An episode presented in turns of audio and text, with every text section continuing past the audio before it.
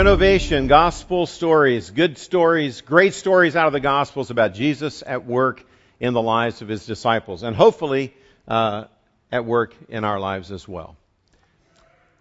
Pray with me. Father God, teach us from your word. Thank you for the blessing of truth from Scripture, delivered, Father, um, from heaven through godly men and that you inspired to write. Thank you. Thank you for your word. Help us to listen to it, learn from it. And um, would you, by your Spirit, guide it uh, into um, becoming part of our lives? We love you in Christ's name. Amen. All right, so what kind of movies do you most like? Real quick. What, what, what, what'd you hear? Adventure, superheroes. Another superhero vote right here. Okay. Anyone else? Documentaries. Documentaries. Okay. The, the intellect, that's good. Feel good, happy endings. How about over here? Action. Action movie. Okay. Any romance people? Okay. Three of you. Wow. I mean, where's my wife when I need her to vote? Okay. Yeah. Okay. So how many, how many, what kind of movies do you not want to see? Did you hear that? Say that again. Horror movies. You know, you just set up my sermon. You really did. See, I don't know about for, the way I would answer that question is um, number one, I love a good action flick where the hero wins, where good triumphs over evil. Love that. Love that. Love that. And I, can I confess, I'm a guy, but I love romantic comedies. Usually because I get to watch them with my wife, and she loves romantic comedies which enhances my romance. Okay, so anyway, I'm sorry, I'm a guy, right? I've got a I've got a reason for everything. What I don't like, two things. Number one is I do not like movies, especially if I'm paying for them. They're not a freebie on Netflix or something, but if I'm going to land down 11 bucks for a movie and it ends with a depressing ending, I don't care how great the movie was, I can get depressed without paying for it. Amen? Yeah. And the other is I voted with the audience, and that is horror music, movies, or music for that matter. really horrific music or movies. No. Yeah, you know, movies that are just designed to scare me. Now, the ones that kind of scare me and then after I get scared, I laugh, that's okay. That kind of scare I'm up for. But I'm talking about the movies that are just too realistic. And you kind of, when it's over, you think, oh my gosh, that could happen to me. I don't want to pay for that. Fear at times can be entertaining, but most of the time it's not. Especially when it's not so much in a movie, but it's in life. How does faith apply to fear?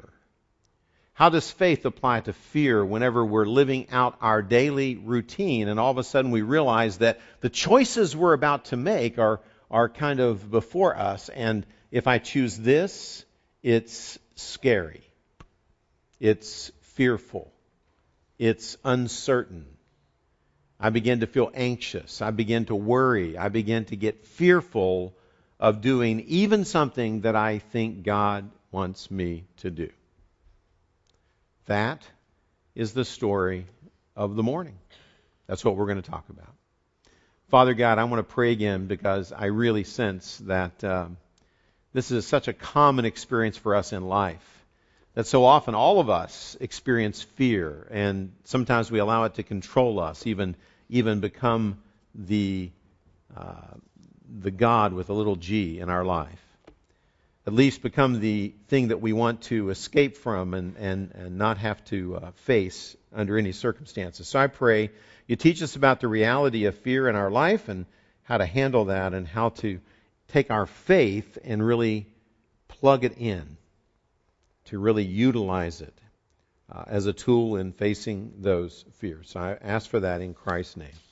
Amen. If you have your Bibles, turn to Matthew chapter 14. Matthew 14.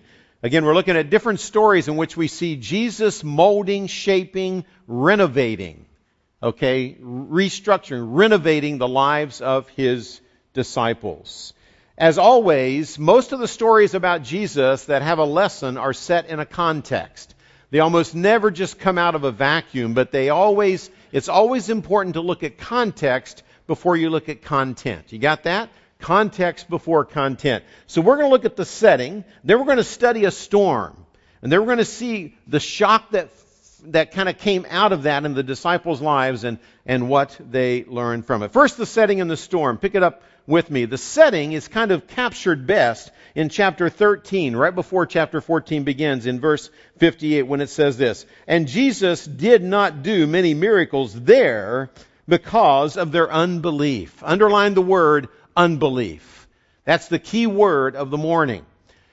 It says that Jesus didn't do very many miracles there because of their unbelief. Now, I wonder where he was. When you look at the context, that's talking about Jesus actually being not amongst his enemies, but amongst his friends, not just his disciples, but his lifelong friends, his family. Jesus was indeed back in his hometown. He had gone back to Nazareth where he grew up. And Jesus, it says in uh, verses 53 to 58 that he, he, he, he finished teaching, he departed, and he came to his hometown. And he began teaching them. Verse 54, look at it. In their synagogue. Jesus is now back on his home turf. He's among the people that know him best. But look what happens. It says, and he came to his hometown, began teaching them, so that they were astonished they could, they were amazed at his intelligence, his wisdom. Where did this man get this wisdom and these miraculous powers? They had seen and heard of his miracles. He was still doing miracles, but not very many, and here's why. And then they said, verse 55, is this not the carpenter's son? Is he, he was, remember, he just grew up among us. Is not his mother Mary? His brothers are James and Joseph and Simon and Judas?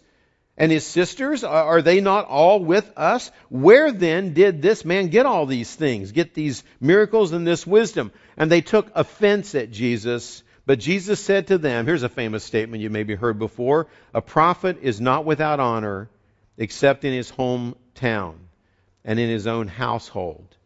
And he did not do many miracles there because of their unbelief. Now, this unbelief is matched by a second theme. If you were, if you were taking some notes, if you want to in my outline, number one is it's an atmosphere of unbelief. Number two, it's an atmosphere of opposition. Jesus has an incredible following who's following him from place to place, and we'll see it again in this passage. At the same time, there's a mounting opposition against him among religious leaders and political leaders. They see him as a threat.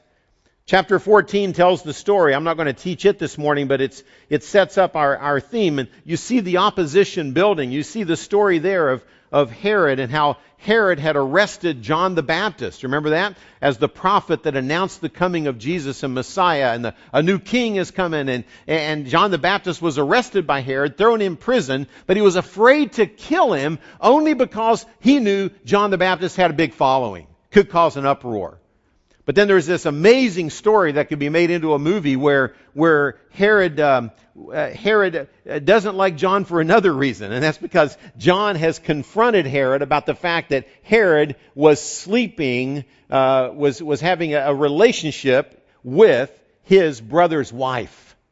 So now he, he's having a relationship with his own brother's wife, and and, and Herod uh, is confronted by John, and John says, "You know something? God doesn't smile on that. That's not healthy. You shouldn't be doing that." Well, that really ticked off Herod, but even more so, it ticked off uh, it, it ticked off the woman that he was sleeping with. So the the reality is, they set up this routine where she has an attractive young daughter, and that attractive young daughter catches Herod at a big party, probably a little soused on too much wine or whatever, and, and she dances for him, okay? So some type of probably erotic dance. It really gets Herod uh, so pleased that he says, Oh, wow, that was so wonderful. I'll give you whatever you ask for.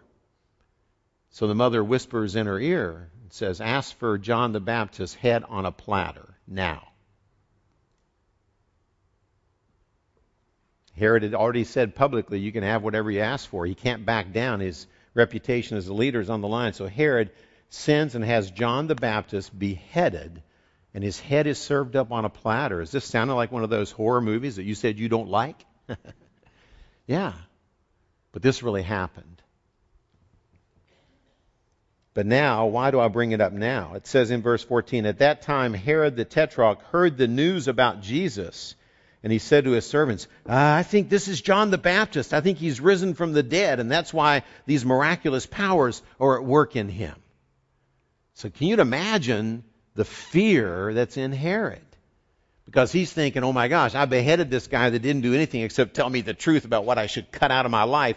And now I beheaded him and I, I, I the, the miracles of Jesus would, he must be like John the Baptist come back from the dead. So Herod is scared. Herod wants Jesus out. The people, the religious leaders want Jesus out. The opposition is growing.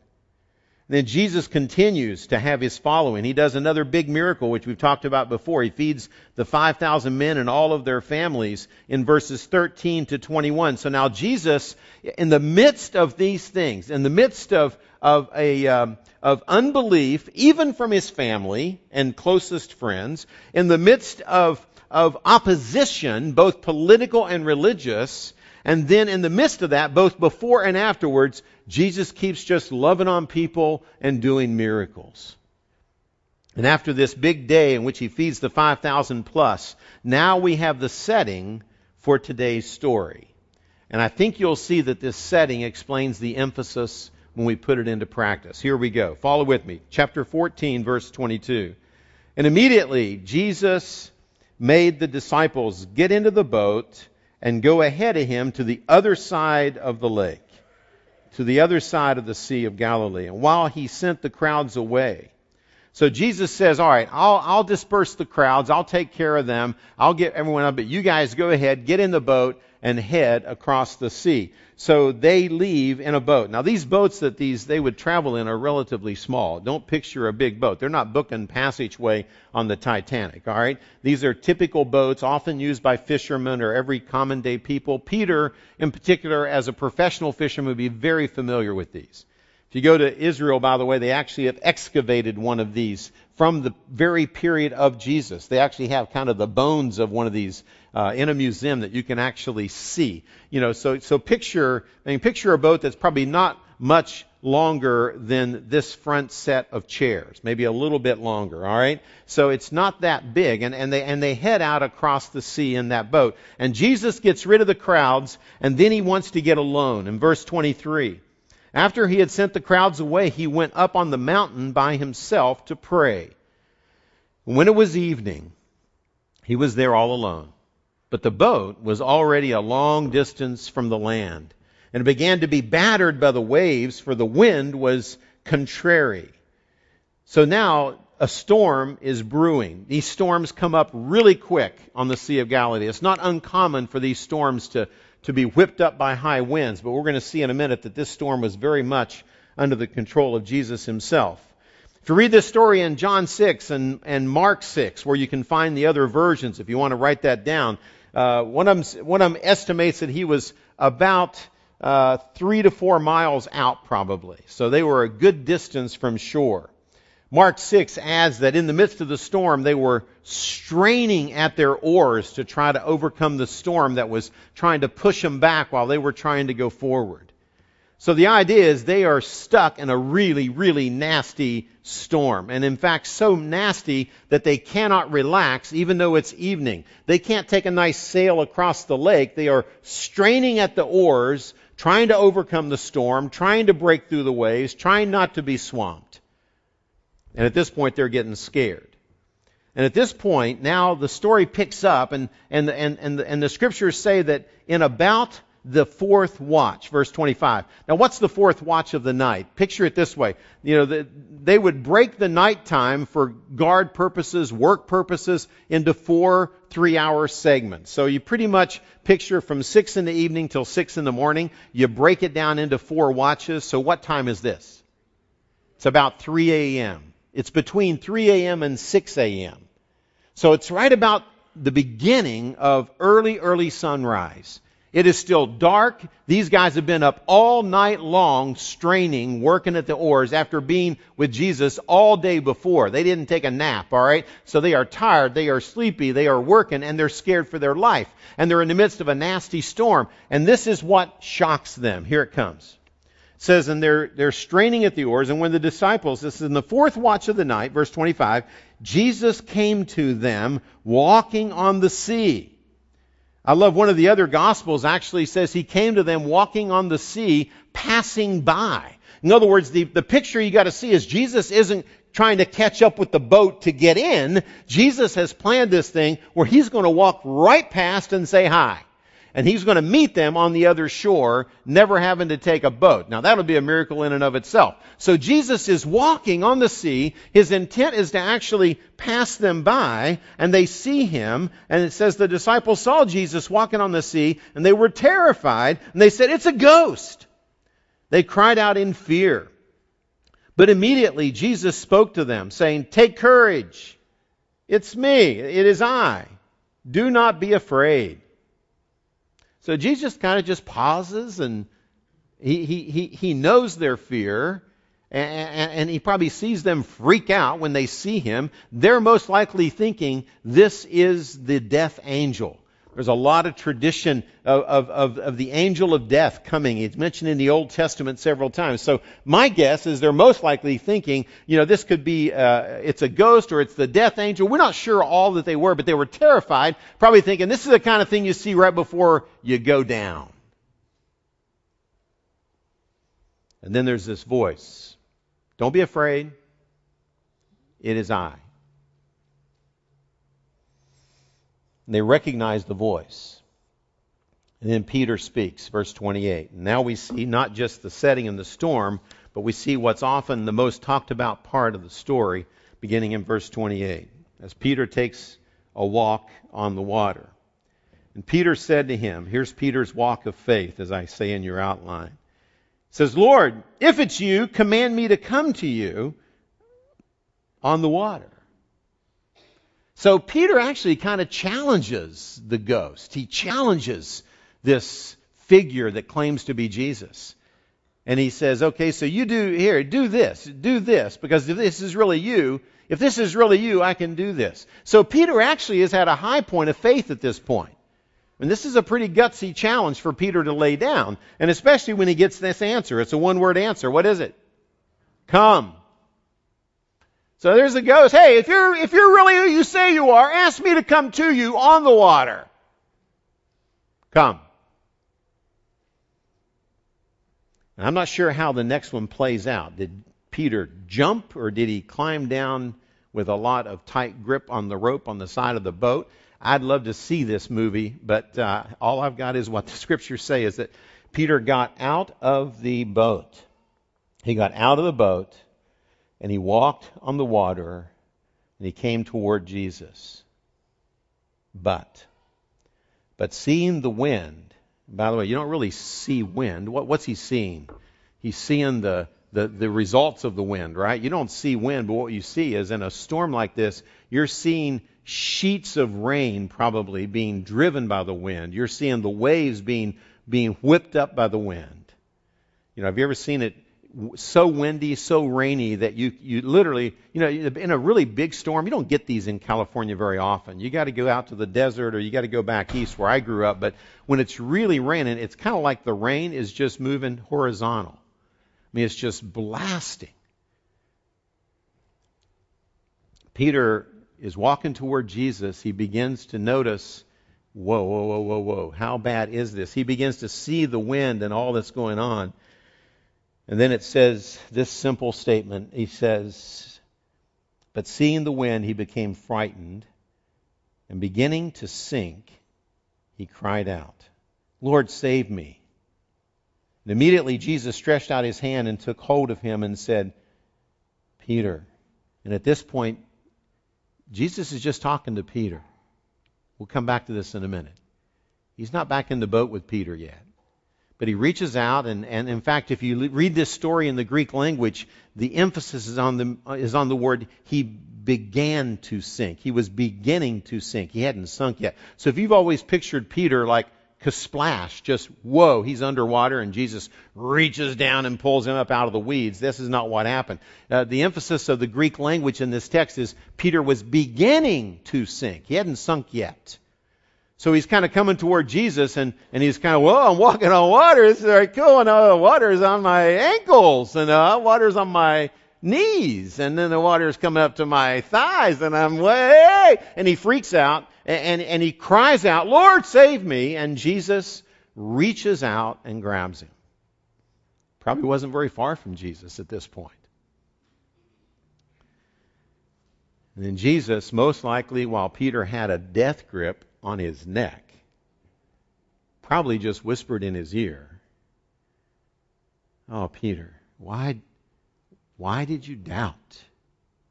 Why did you doubt? I got you. Let's go get in the boat. And then they go together to the boat and they get in the boat. And it says when they got in the boat, it says when they got in the boat, the wind stopped. So who's in control of the storm? Yeah. Jesus. And those who were in the boat worshiped him, saying, You are certainly God's Son.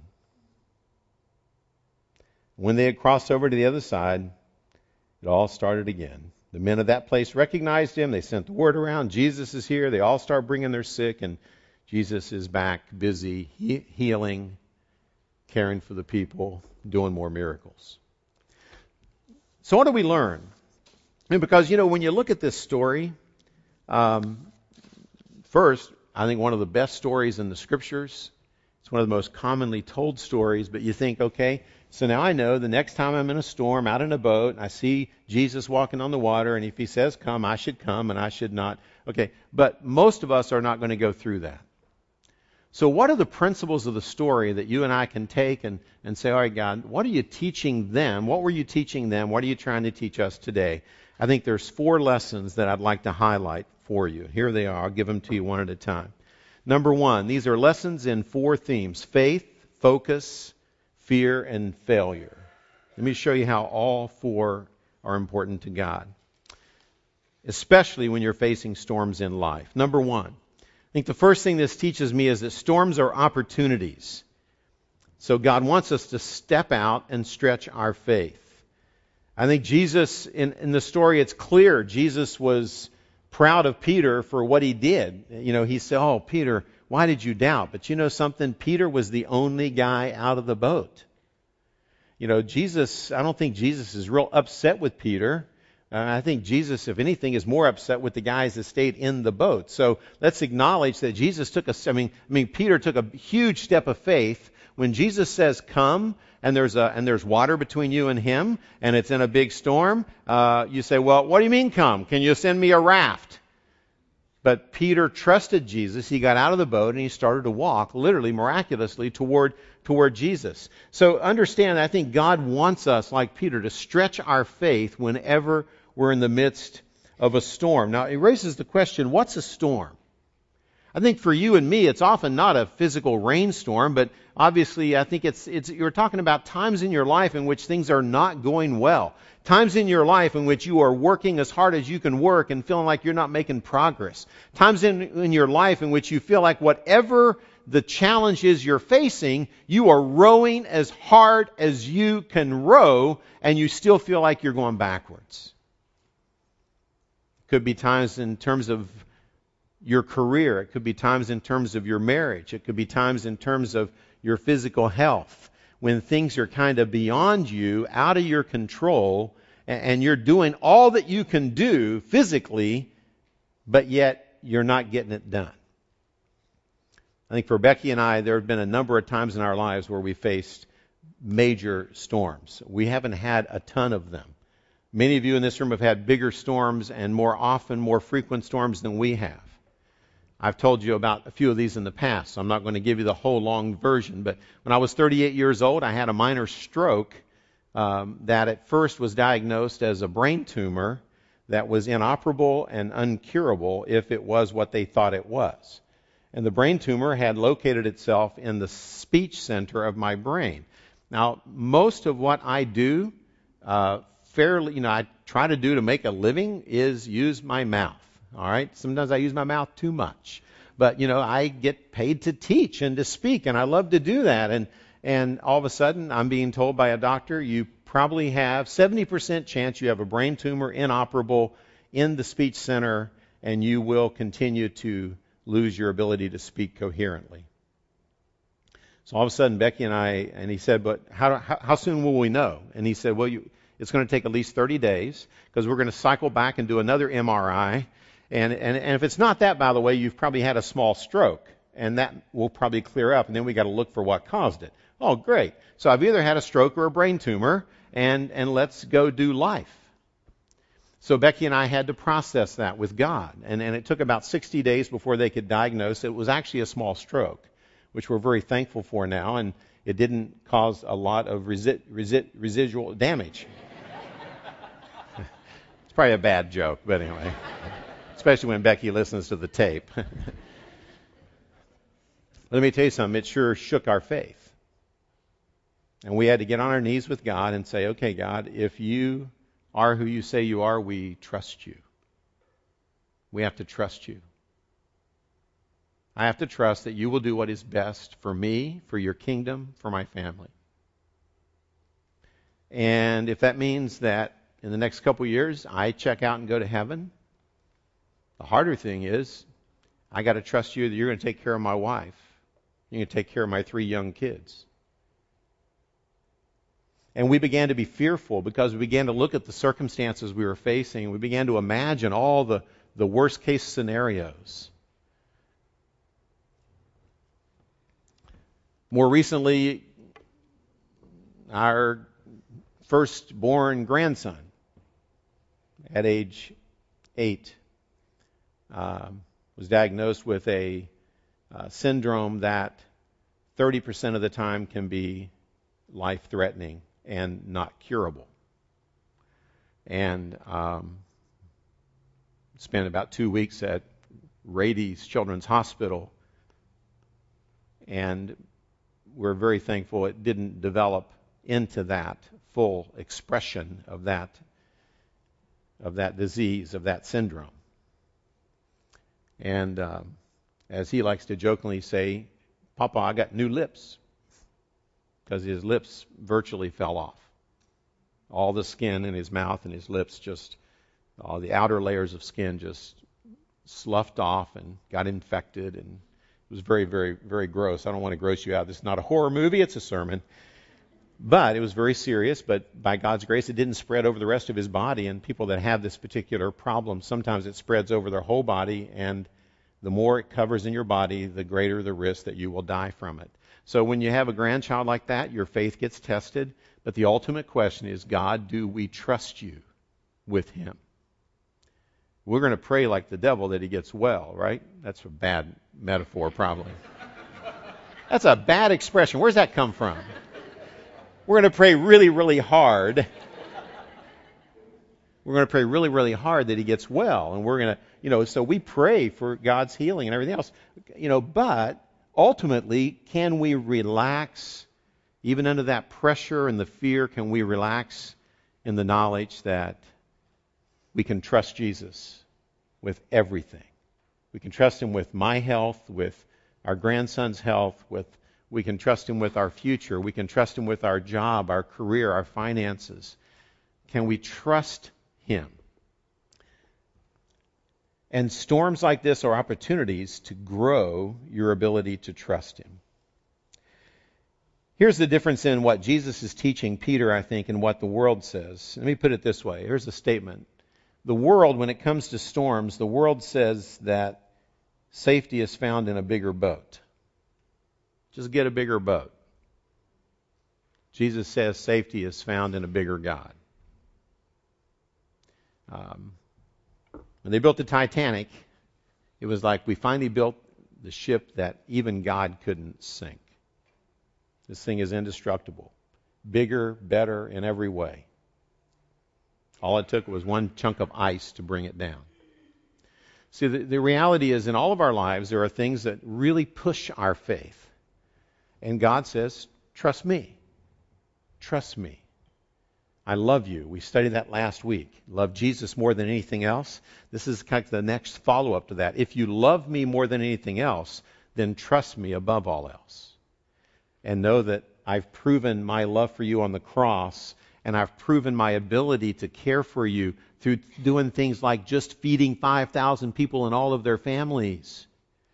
And we're going to see later in Mark's version of this miracle that Mark actually says that Jesus did this because he realized. It's the end of Mark 6. He says, Jesus did this miracle of walking on the water and engaging them because they still didn't understand that he could meet all their needs.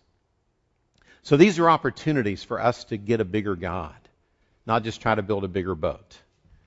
See, we think if we have more money in the bank, we'll be more secure. If we think we have a better spouse or marriage we'll be more secure. If we think we have everyone like us, we'll be more secure. If we think we have a better job, better this, better that, bigger boat.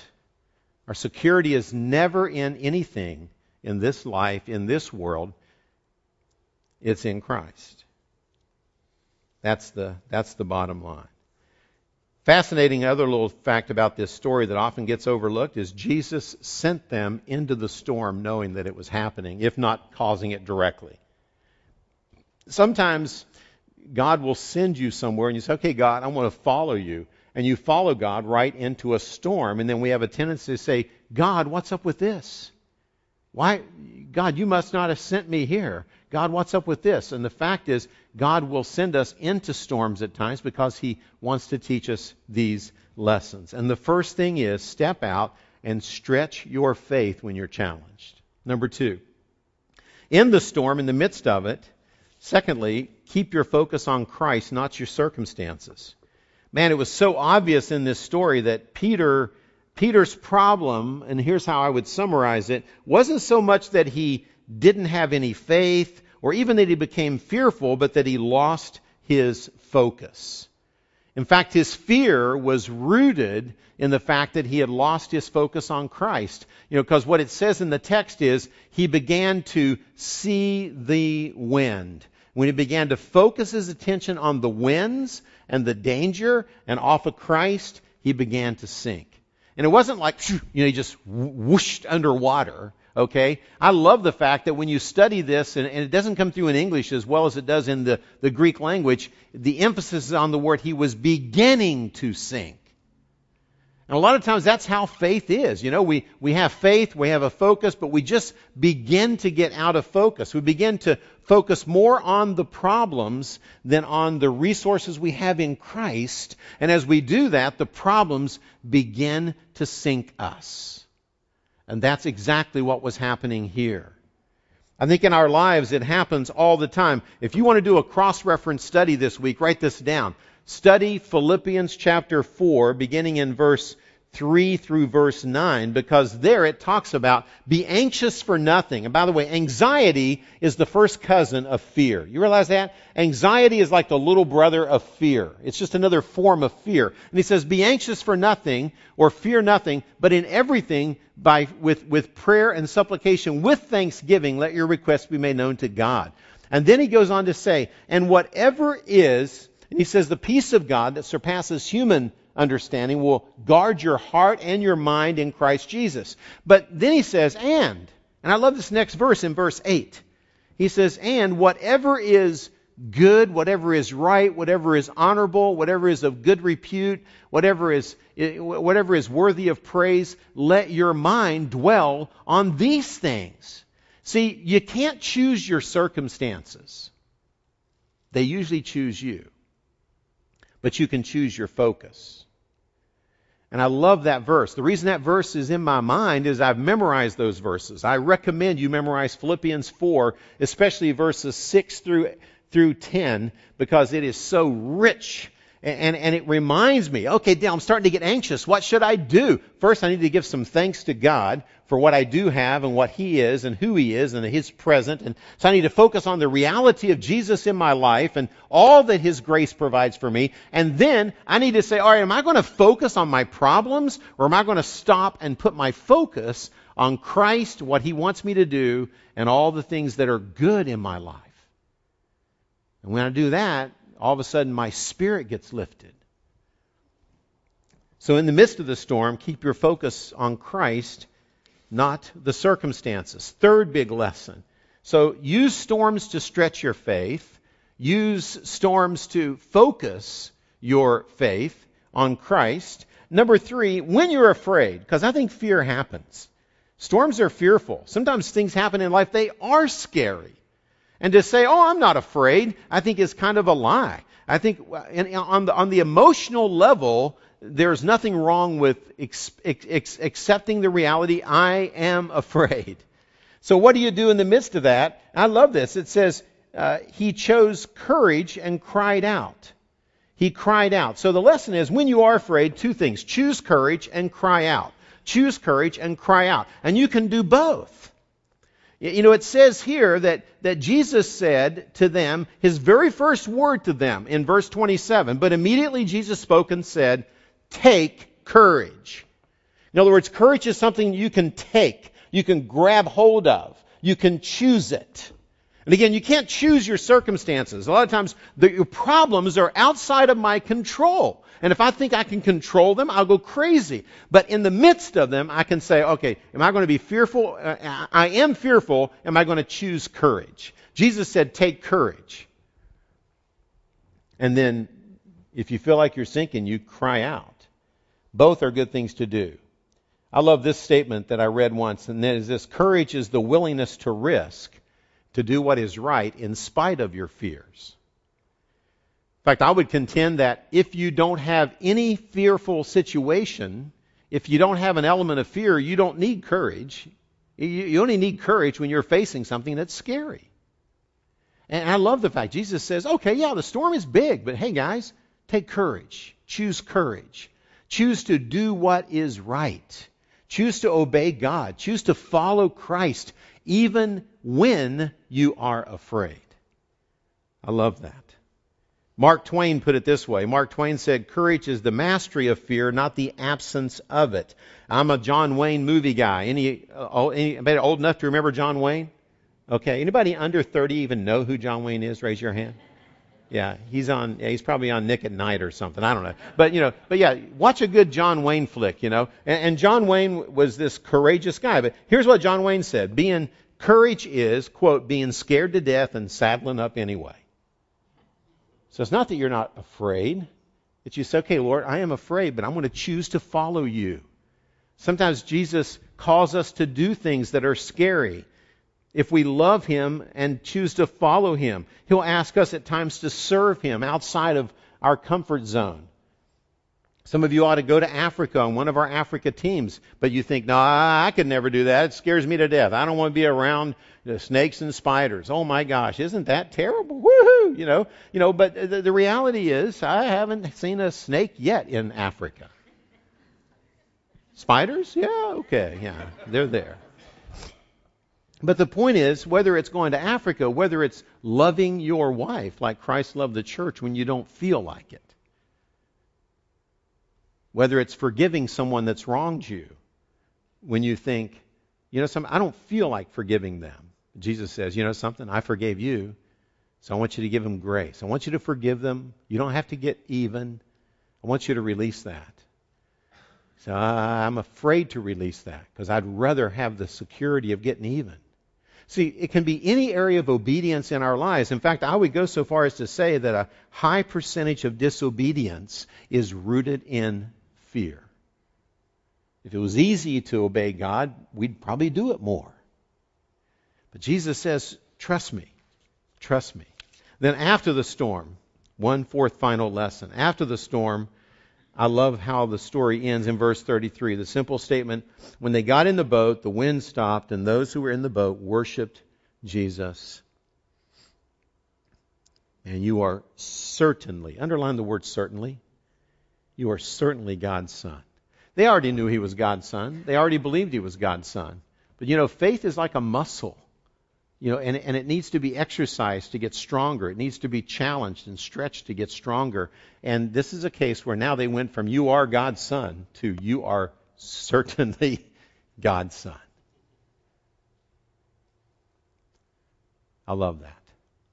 Learn from your mistakes. They learned from their mistakes, and it led them to worship. It's been said that age only doesn't produce maturity. A quote from my mentor, Howie Hendricks, he once said this. He said, Some people have 20 years of experience, others have one year of experience repeated 20 times. And they still haven't grown up. If you want to grow in your faith, you take the storms, you take your faith. Sometimes it'll be strong, other times you're going to begin to sink, you're going to cry out to God. You know something? Just learning to cry out to God when you're sinking instead of trying to build a bigger boat is maturity. So, what is it God's been teaching you? Where have you been challenged?